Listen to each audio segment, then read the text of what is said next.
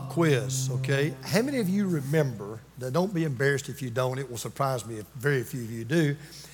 How many of you remember what I preached on last Sunday? Just somebody tell me. Spiritual warfare, right? That's what we're in right now, okay? Just trust me. We've got two of the most incredible testimonies waiting up there to be baptized. Seriously, you, you, have got to hear them. And uh, I don't know what happened. This has never happened in the 16 years that I pastored this church, but the water drained out, as you probably know. And uh, the good news is it is filling up. The better news for some of you who are sadomasochists out there, it is freezing cold.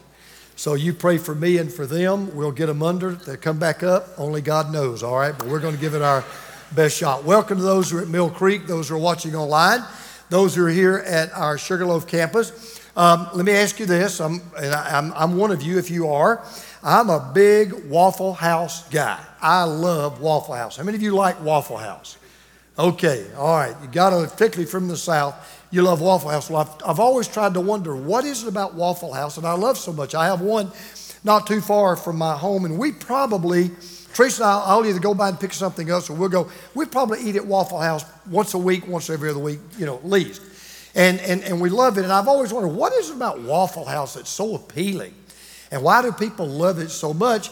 And then I heard this and I thought, that explains everything.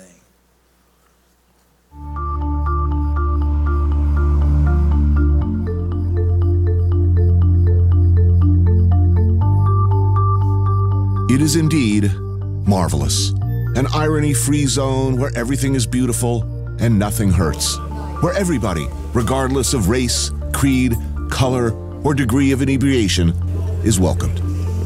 Its warm yellow glow, a beacon of hope and salvation, inviting the hungry, the lost, the seriously hammered all across the South to come inside, a place of safety and nourishment.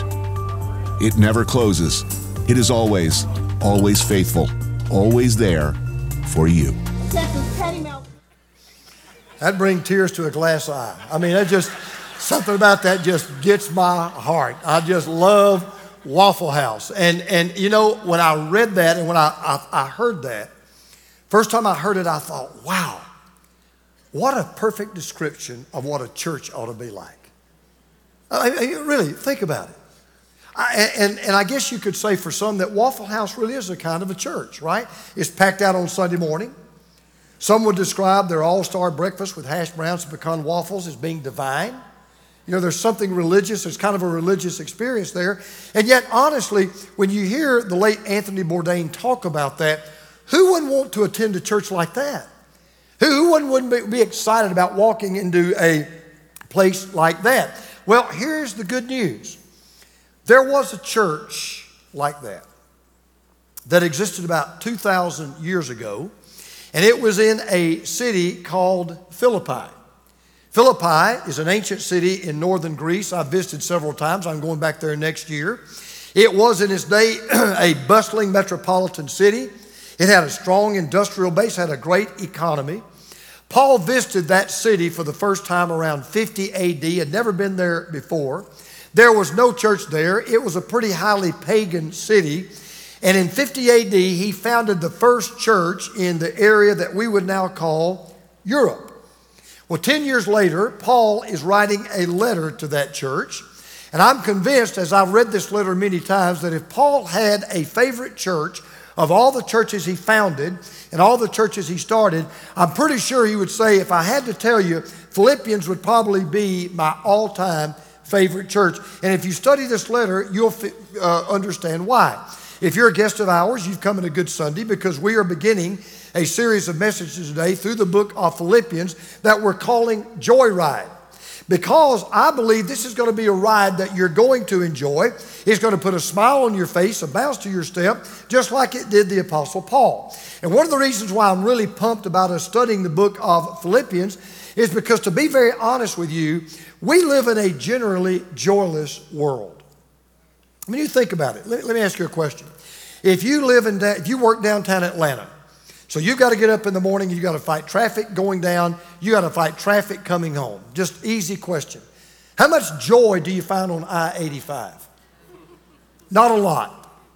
Walk into a, a, a grocery store anytime. You don't find a lot of joy. And you know, it really doesn't matter where you live. It's just a joyless world. It doesn't matter whether you live in a relatively prosperous, peaceful country like ours or a war torn country across the globe, globe or an extremely poor nation. Everywhere you look, there's despair, there's disappointment, there's dissatisfaction, there's discouragement, there's division. And, and, frankly, I don't think anybody would argue that either inside most churches or outside all churches, there's not an overabundance of joy. But this church was an exception. I'll tell you how I know that's true. Paul wrote 13 books in the New Testament out of, out of 27, almost half the New Testament. Every one of them were letters that he wrote to churches. Now, the interesting thing is, of the 13 letters, 11 of them were written to seven different churches. But when you read Philippians, something stands out. Of all the letters that Paul wrote to all the churches, this is the only letter in which he never corrects any bad teaching. He never rebukes any bad behavior. He never has to handle a bad situation. It is a totally positive letter. And I've thought to myself as I've studied this book so many times, why? Well, what was it about this church that Paul just fell so in love with? Well, it was a church that was full of joy. It, it gave joy to the pastor that founded it, it gave joy to the people who attended it. As a matter of fact, 19 times in this book, you find three words you find the word joy, you find the word rejoice, you find the word gladness. And as you read this book and study this book, all of a sudden it hits you. This is what a church ought to look like on the inside to the people who attend it. This is what a church ought to look like from the outside to people who don't attend it. So, as we kind of begin our study, I would like to ask three questions one of me, one of you, one of us. Here's my question to me Am I the kind of pastor who brings joy to God's heart as He looks at me? Am I the kind of pastor that brings joy to your heart by being here? Here's the second question Am I the kind of church member who brings joy to my pastor's heart when he thinks of me? But here's the bigger question Are we the kind of church that brings joy to the people who attend the church on the inside and the people who look at the church from the outside? I really believe if the first two things are true, the last thing will be true. So, as we begin our study in Philippians today, if you have your little booklet called The Year of the Disciple, we're on page 40. You can look on there and you'll find our scripture for the day there. And I want to share with you today three things that were true about that church that I want us to be true about our church, both to insiders and to outsiders. I want to be a church that's wanted. Now, the question is, well, what does that mean? What, what, what does that look like? How is it that we want everyone, whether they're inside the church or outside the church, to see us? When you're out on the street, you're in the grocery store, or you're talking to a next door neighbor, and Cross Point Church, whether it's Mill Creek or Sugarloaf, Cross Point Church comes up, what do we want people to see and to think about us? Well, Paul said three things. Number one, we want people to be grateful when they think about us. Grateful when they think about us. Now, here's how Paul begins his letter Paul and Timothy, servants of Jesus Christ, to all God's holy people in Christ Jesus at Philippi. He was talking to the church. So if you know the Lord and you're a follower of Jesus, you may be, you may be kind of down in your life or up in your life. You may be hitting on all eight cylinders or not so much, but you're still part of God's holy people. Together with the overseers, that's people like me, and deacons. Grace and peace to you from God our Father and the Lord Jesus Christ. Then he says this I thank my God every time I remember you. As a pastor, that's mind boggling. Now, Paul is talking to two groups of people that actually make up every church that's ever been or ever will be. Our church is made up of two kinds of people Jews and Gentiles. Matter of fact, let me clue you in on something. The whole world is basically can be boiled down, ethnically speaking, to two kinds of people. You're either a Jew or a Gentile. Everybody's one or the other. If you're Jewish, you're not a Gentile. If you're Gentile, you're not Jewish. And so here was a church that, that, that you know was full of Jews and full of Gentiles. You say, how do you know they were full of both? Well, because of the greeting that Paul gave them. He says, grace and peace to you. Grace is the way you would greet a Gentile. If you were walking down the street and it was obvious that someone was not Jewish, your greeting was grace. If you were walking down the street and you walked into a Jew, it was shalom, which means peace. Peace to you. So I know right off the bat, this was a very diverse church. You had Gentiles, you had Jews, and yet it was full of joy. Evidently, had any few real difficult problems, which really kind of is amazing. But the more amazing statement to me is the one that blows my mind, and it speaks volumes about how much Paul loved this church and the kind of people that were in it. He said, Every time I remember you, every time, I thank God for you. Now, I want to be transparent. As a pastor, I want to go, come on. Really? I, pastored five churches. On the one hand, for the most part, my memories of those churches are good memories. And, and, and, and I can honestly say, I'm thankful for most of the people I pastored. Not all the people I pastored. I'm thankful for all the churches that would have me as their pastor, but you know, I'd be lying if I said every memory is a good memory. I'd be lying if I said, man, I'm thankful for every person I have ever pastored. Now, to be fair, I probably could fill this church up with people that are not too thrilled I was ever their pastor. So I get it. You know, it kind of works both ways. I understand. And, I, and frankly, I, I'm sure that the way that I remember some people would not be the way they would remember me. And the way that, I, that, that they remember me is not the way I would remember them. You can have the same experience and yet have two different memories. I'll give you an illustration. There were two women who worked in the same office downtown in a building, and they, they, they, they were chatting and, and having a talk, and they were both married to two men who also worked in the same office in another building. Well, they were kind of having a talk one morning, and wife number one was talking to wife number two. She said, You know, I had a beautiful evening last night. It was fantastic. She said, How was yours? The second wife said, It was a disaster. My husband came home, ate his dinner in about three minutes, and fell asleep. Tell me about your evening. She said, Oh, my evening was amazing. She said, My husband came home, took me out for a romantic dinner. After dinner, we walked for an hour. When we came home, he lit candles around the house. It was a fairy tale. Well, it just so happened the same two husbands were having the same conversation in another building, in another office, and they're having the same conversation. Husband number one said, Hey, how was your evening last night? Husband number two said, Man, it was great. I came home.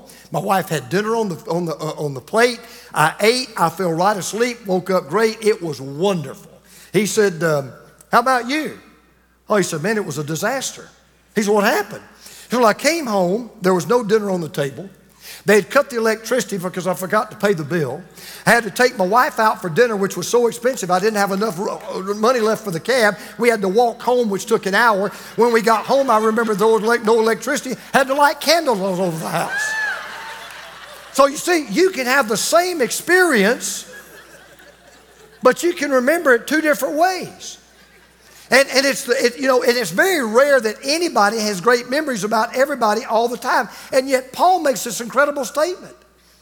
He said, Every single time, I remember every single one of you in that church. Man, I just thank God for you.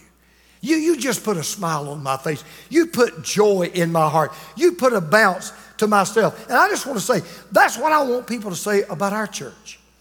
Those who attend our church and those who don't. Those who know about our church and those who just hear about our church. I want people to be grateful about, for us. I want to be the kind of church that if we decided today, you know what, we're just going to shut everything down, we're going to sell this property, we're just going to go our separate ways, that the whole community would go into mourning.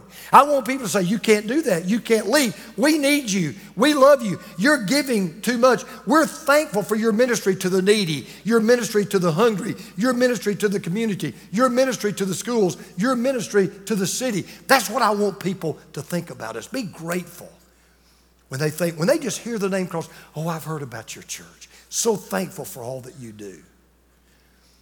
But then Paul said something else. He said, We not only want people to be grateful when they think about us, we want people to be joyful when they talk about us. Joyful when they talk about us. Now, listen to what Paul says.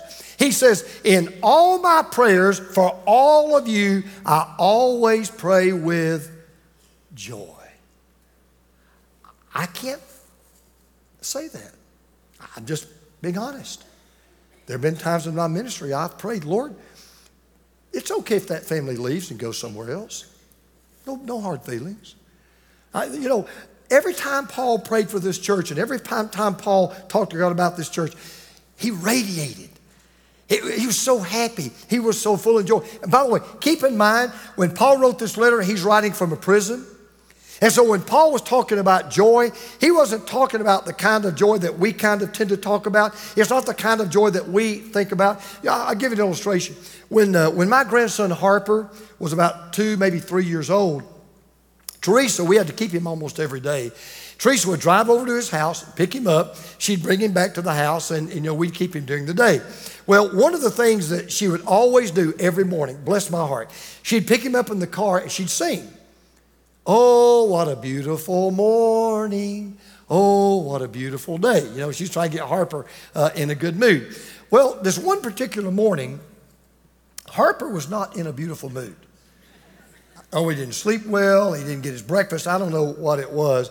So she picked him up and she started singing. Okay. Oh, what a beautiful morning. Oh, what a beautiful day. Well, this is how he responded one morning. Oh, what a beautiful morning. Sing for Daddy.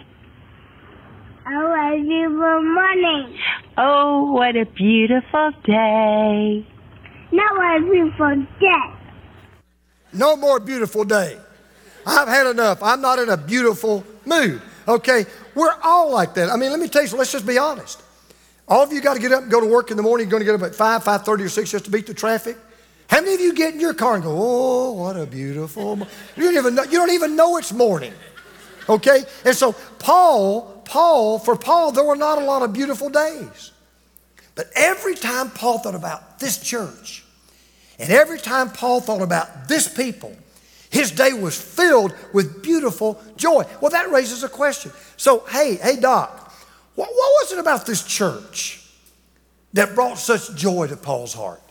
What, what was it about this church that put a bounce in his step? Well, it's not hard to find. This church did one thing. Now, listen carefully. One thing. One thing this church did. And it would make anyone who knew anything about this church to be joyful when they talked about this church. You know what this church did that brought such joy to Paul's heart? Watch this. He said, Every time I prayed for you, I prayed with joy because of your partnership in the gospel from the first day until now. Now, hang with me. That word partnership, you wouldn't recognize it probably because in the Greek language in the New Testament, most often that word's translated fellowship. But that word fellowship is one of the most misunderstood words in the New Testament. Because when we think about fellowship, we'll say, man, I had some good fellowship today. Here's what we think. We think fellowship is just, you know, meeting up with somebody to have a cup of coffee or, or go hunt or go fish or go play golf or take a spa day or something like that. Well, in the first century, the word fellowship actually was a financial term. And it was related to commerce and business. I'll give you an illustration. If two people decide they're going to go into business together, and let's say they're going to be, you know, equal partners. So this guy's going to put in 50%, this guy's going to put in 50%, okay? Now we're talking business. Once they decide they're going to go into business together, we don't call it a fellowship, we call it a what? Yeah, partnership, okay? It is a partnership. That's the word that was used. See, here's the difference. This church understood, I don't know how they did it, but they understood from the time they had their first service. You know what? We've just entered into a partnership. Paul, we've entered into a partnership with you. We've entered into a partnership with each other. Lord, we've entered into a partnership with you. Now we've got to do two things as partners. If we're going to be partners, we've got to give to the work of the gospel, and we also have to work to spread the gospel, and we've got to do it together. And I'm going to make this statement. I believe that so much would radically change in our church. I'm not talking about any other church. I believe so much would change in our church if every one of you listening to me right now, even one of our campuses, would understand you should never just walk in here as an attender. You should never walk in here as just a member. You ought to walk in here and understand you're a partner. And partners are fully invested in the ministry. Partners buy into the ministry. Partners put their money where their mouth is and their time where their mouth is. You roll up your sleeves, you go to work in this ministry, you, you, you, you buy into the ministry. By the way, that's what we mean by worship and disciple and send and serve. For example, we just got through having wonderful worship. What were we doing? We were celebrating the gospel together. Well, what do you do when you when you disciple someone? You're teaching them to be a partner in the gospel. When you serve, why do you serve? It's a means of spreading the gospel. When you're sent, when you leave this church, listen, let me, let me tell you something. It's going to scare you for a minute, okay? You're not going to leave our church today. So, what do you mean? You're going to lock the doors and pull out the guns? No, I'm not going to do that. Here's what I mean. If you are a part of this church, you can't leave this church. When you walk out that door, you take the church with you. Can I get an amen to that? You, you are the church. Church doesn't stay here. The building stays here. The church doesn't stay here. So you know what your role is when you walk out that door to your neighborhood, to the people you work with, the people you do business with? You're a partner in this church. You're to be a marketing agent for this church. And by the way, we're not just partners on Sunday, we're partners on every day that ends in Y. So let me give you a pop quiz. I want you to answer out loud when I'm finished. Who is supposed to preach the gospel, teach the gospel, witness to the gospel, support the gospel, and spread the gospel? Who's supposed to do that? Yeah, we are. See, I grew up in a day, and I did. I grew up, uh, my, you know what my thinking was when I was growing up in church? That's what we pay the pastor to do. That, that's your job. No, no, it's our job. Has nothing to do with me being a pastor. It has to do with being a follower of Jesus and someone saved by the gospel. We're all to be gospel partners. And here's the good news we're all equal partners. There's no junior partners, there are no senior partners. We're all equal partners, and we're to have a partnership in the gospel. You say, Pastor, why do you always hammer that? You seem like you say that almost every week. I'll tell you why. At the end of the day, I've learned this, I pastored five churches. At the end of the day, the only thing that will hold this church together the only thing that will keep this church together is the glue of the gospel. Because you think, think about how diverse our church is. We've got men and women, young and old, blue collar and white collar, healthy and sick, fit and flabby, different races, different incomes, different levels of education, different personalities, different political parties, right? But what is it that holds us together? I'll tell you, if we will do one thing as a church, nothing will ever divide this church, nothing. We've got to be 100% all the time, every day, sold out to the gospel. When people think about our church, I don't want them to think about was that a conservative church, liberal church, is it a Republican church, Democrat church? Is it no? I want them to think, man, that's a church that loves the gospel. That's a church that's all about the gospel. That's a church that is centered on the gospel. Because think about it, go back to that early church. Do you understand all the barriers there were in that early church to come together and stay together? There were racial barriers, there were Jews and Gentiles. There were social barriers. You had slave and free. There were financial barriers. You had rich and poor. There were cultural barriers. You had Romans and Greeks. There were educational barriers. You had the schooled and the illiterate. But there was one message that brought them together. There was one magnet that drew them together. There was one ministry that kept them together, and that was the gospel. And whenever a church comes together and says, you know what we're going to do? We're going to celebrate the gospel in our worship. We're going to elevate the gospel in our service. We're going to communicate the gospel in our lives. Here's what will happen people everywhere will be joyful when they talk about our church. I pray you're catching the heart and the spirit of what Paul said and what's in my heart today. I thought about this coming to coming to in, into, into the um, building this morning. One day I'm going to give an account as to how this I pastored this church. I will give an account as to, as to how every dollar that you gave to this church was spent. You don't think that keeps me up at night? Every dollar, you want to give an account. You got to give an account whether you give or not. I've got to give an account as what we did with it. We get it, we understand, we take it very seriously. But let me tell you something. All of us as a church is going to be judged by the Lord. What kind of a church were we? Were we the kind of church where people inside the church and people outside the church, they were grateful when they thought about us. They were joyful when they talked about us. But then there's one last thing, and it's my favorite part of the message. Paul said, You're the kind of church when people are grateful when they think about you. People are joyful when they talk about you, but people are boastful in what they trust about you. Now, now listen to what Paul says. There were a lot of things that I guarantee you when Paul wrote this letter, he wasn't sure of. He wasn't even sure he'd finish the letter. He wasn't even sure if this would be the last day he'd live. He wasn't sure he'd ever get out of that prison. He wasn't sure he'd ever see these people again. He wasn't sure he'd ever preach in a church ever, ever again. But there was one thing Paul was rock rib, absolutely, totally sure about. Listen to what he says. Being confident of this, that he who began a good work in you will carry it on to completion until the day of Christ Jesus. Now, what was Paul talking about? He was actually talking about two things. He first of all, he's talking about their salvation, their relationship to God. He said, You know what I'm sure about? I'm sure that when God began that work in you 10 years ago, when God saved you and God saved you and God saved you and God saved you and God saved you, I am absolutely, totally, absolutely convinced you will never lose that salvation. Your relationship will never be broken, not because of your goodness, but because of God's grace. Because let me, let me go back and, and, maybe help some of us this morning understand, those of us who are following Jesus, how it all got started. I mean, how did these people become believers to begin with? You say, well, you just told us. You said Paul went there and Paul preached the gospel and they responded and they got saved. No, that's what happened. I'm asking you, how did it happen?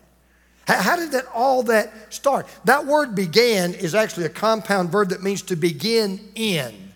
The work that God began in you. It's only used two times in the New Testament. Both times refer to our salvation. So, what did Paul mean when he said, He began a good work in you?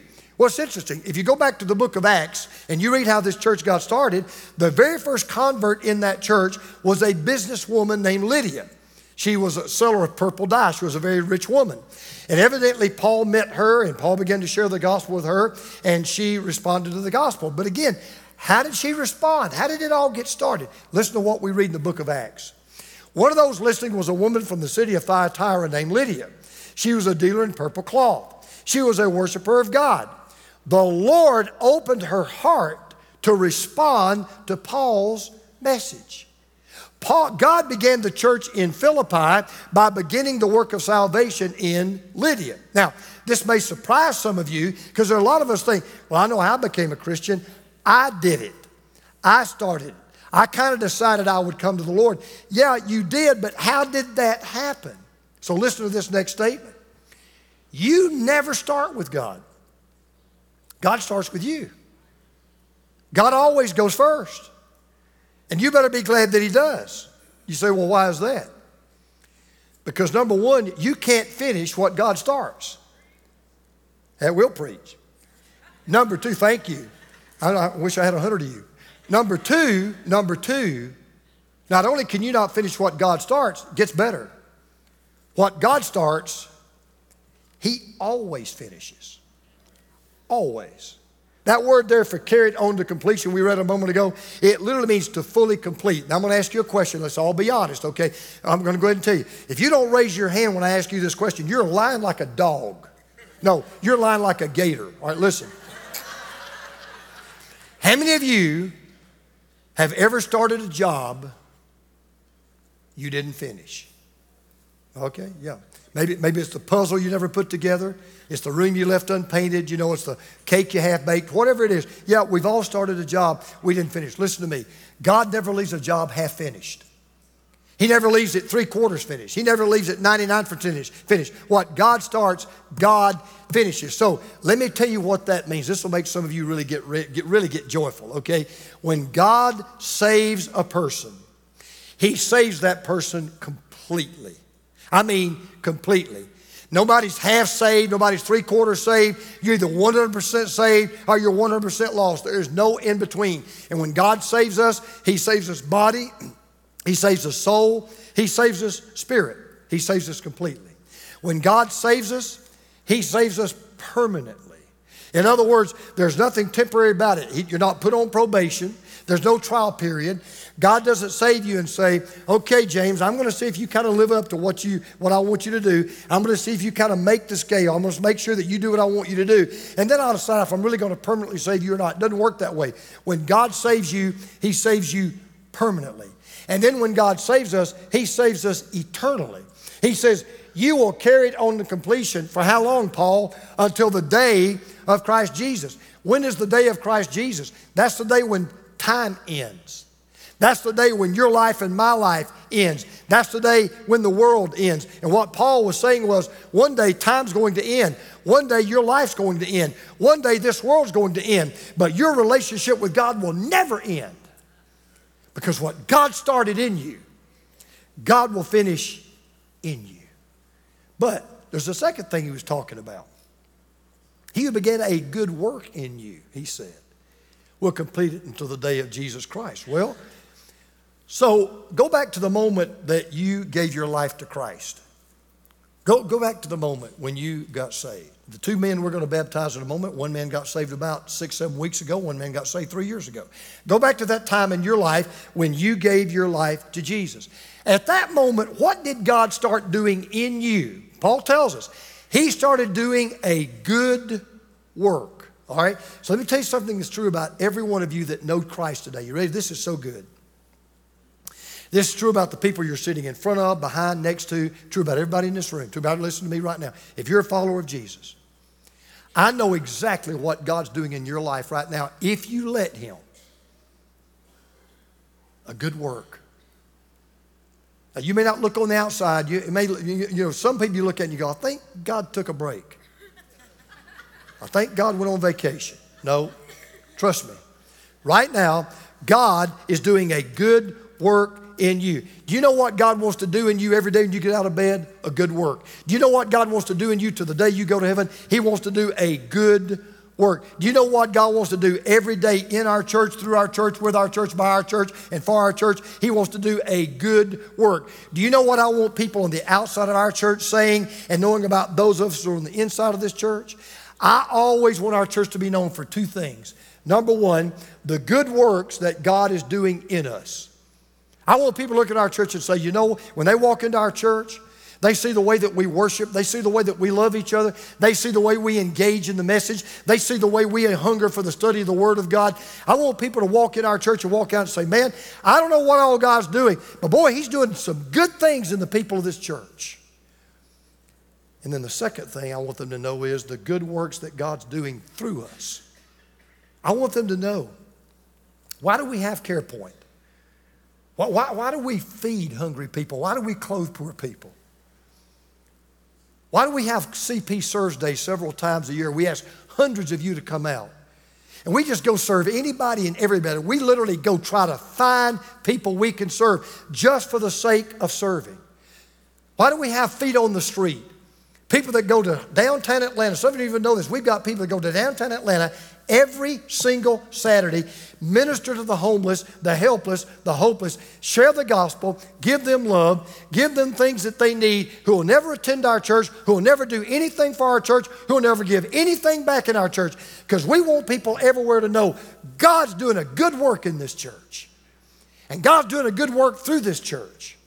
And knowing that, Every single one of us ought to want to be involved in that good work. See, the people who looked at this church in that little town called Philippi, they were boasting, they were bragging about what they trusted about them. They knew that church could be counted on a lot more than Waffle House to be a place of joy and ministry and service and worship and discipleship and love. I read something the other day. I read two things that broke my heart, and I think it's true.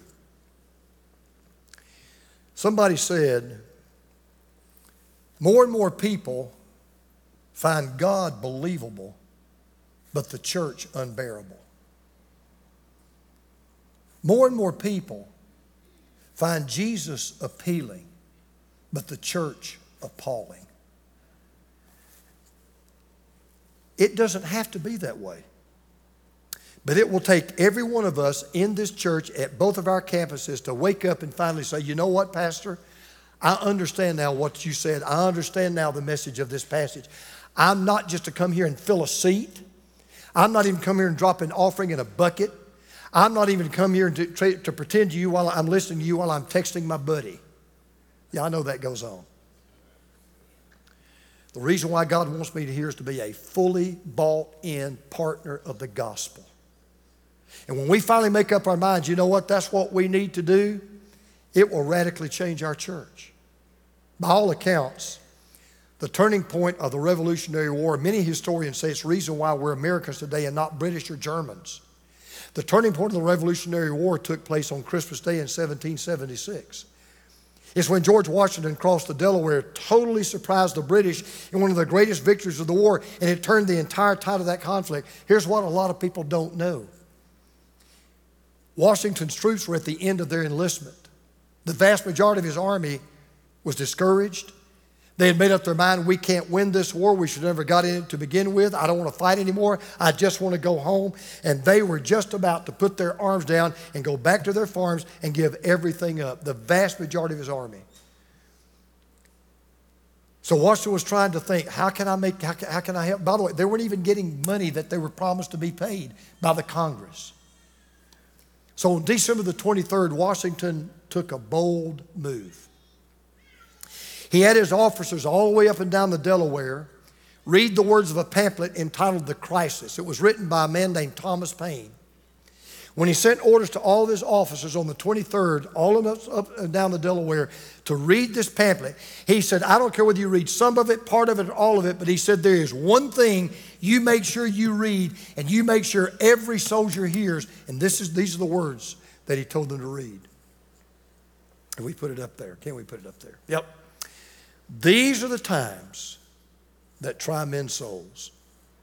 The summer soldier, listen to these words the summer soldier and the sunshine patriot. What did he mean by summer soldier? That's the guy that will fight when it's hot and the sun's shining, there's not a lot of snow on the ground, it's not too uncomfortable. And the sunshine patriot. Who's the sunshine patriot? Oh, he's all in if the sun's shining. He's all in as long as it doesn't cost him anything. He's all in as long as he doesn't have to fight anybody. He says the summer soldier and the sunshine patriot will, in this crisis, shrink from the service of their country. But he that stands it now deserves the love and thanks of man and woman. You know what happened? To a man, the entire Continental Army said, We will stay and we will fight, and the rest is history. So here's my message, and we're finished. Not melodramatic, just the fact. Our church is at a crossing in many, many ways. Not just our church, the church, but our church. And more and more, here's what we're seeing in the church everywhere. More and more, we're seeing summer soldiers, sunshine patriots. I'll come when I got nothing else to do. Don't ask me to serve. If I do give, I'll give when I want to give, what I want to give. And if I don't want to give, I won't give. No, I don't have a one. I'm not interested in having a one. I'm not into this gospel stuff. I just want to come and just kind of hear you encourage me and then just leave me alone. We're at a crossing. The church is at a crossing. And I'm not ashamed to tell you, we need all of us to go all in. We need all of us to go all in, being partners in the gospel, giving to the work of the gospel, doing the work of the spread of the gospel. And I promise you, if we do, we'll be a church wanted. And you know, one last thing. I wish I could tell you that God had a plan B, but there's no plan B. If we're not going to be gospel partners in this area, who's going to do it? There's a reason why we're here. There's a reason why we're at Mill Creek. There's a reason. Because God wants us to build something so magnificent, so great, so awesome, that yes, He'll get the glory, but people will be grateful when they think about us. And they'll be joyful when they talk about us. And they'll be boastful in what they trust about us. Because they'll know beyond anything else, this God who began a work in us will complete it until the day of Jesus Christ. Let's pray together. With his bowed and eyes closed, I want to ask everyone to be just very quiet and still for just a moment. I just want to ask you one question, and it's real easy to answer. Are you a gospel partner or not? Are you a partner in the gospel or not? Let me just stop you. You can't be a partner in the gospel if you never become a participant in the gospel. You can't be a partner with the gospel if you've never become a participant in the gospel. You say, what does that mean? Till you realize you're a sinner and you need a Savior, until you realize the only Savior is Jesus, till you realize He died for your sins, He was raised from the dead, and He did all of that so that you would believe the gospel, be saved by the gospel, be infiltrated by the gospel, be energized by the gospel, be obsessed with the gospel, and be a partner with the gospel, then you're never, ever going to be where God wants you to be in your life, ever. I just want to ask who here today, who at the campus at Mill Creek, who watching us online right now by television, who would say right now, I want to give my life to Jesus? I, I want to be a partner in the gospel.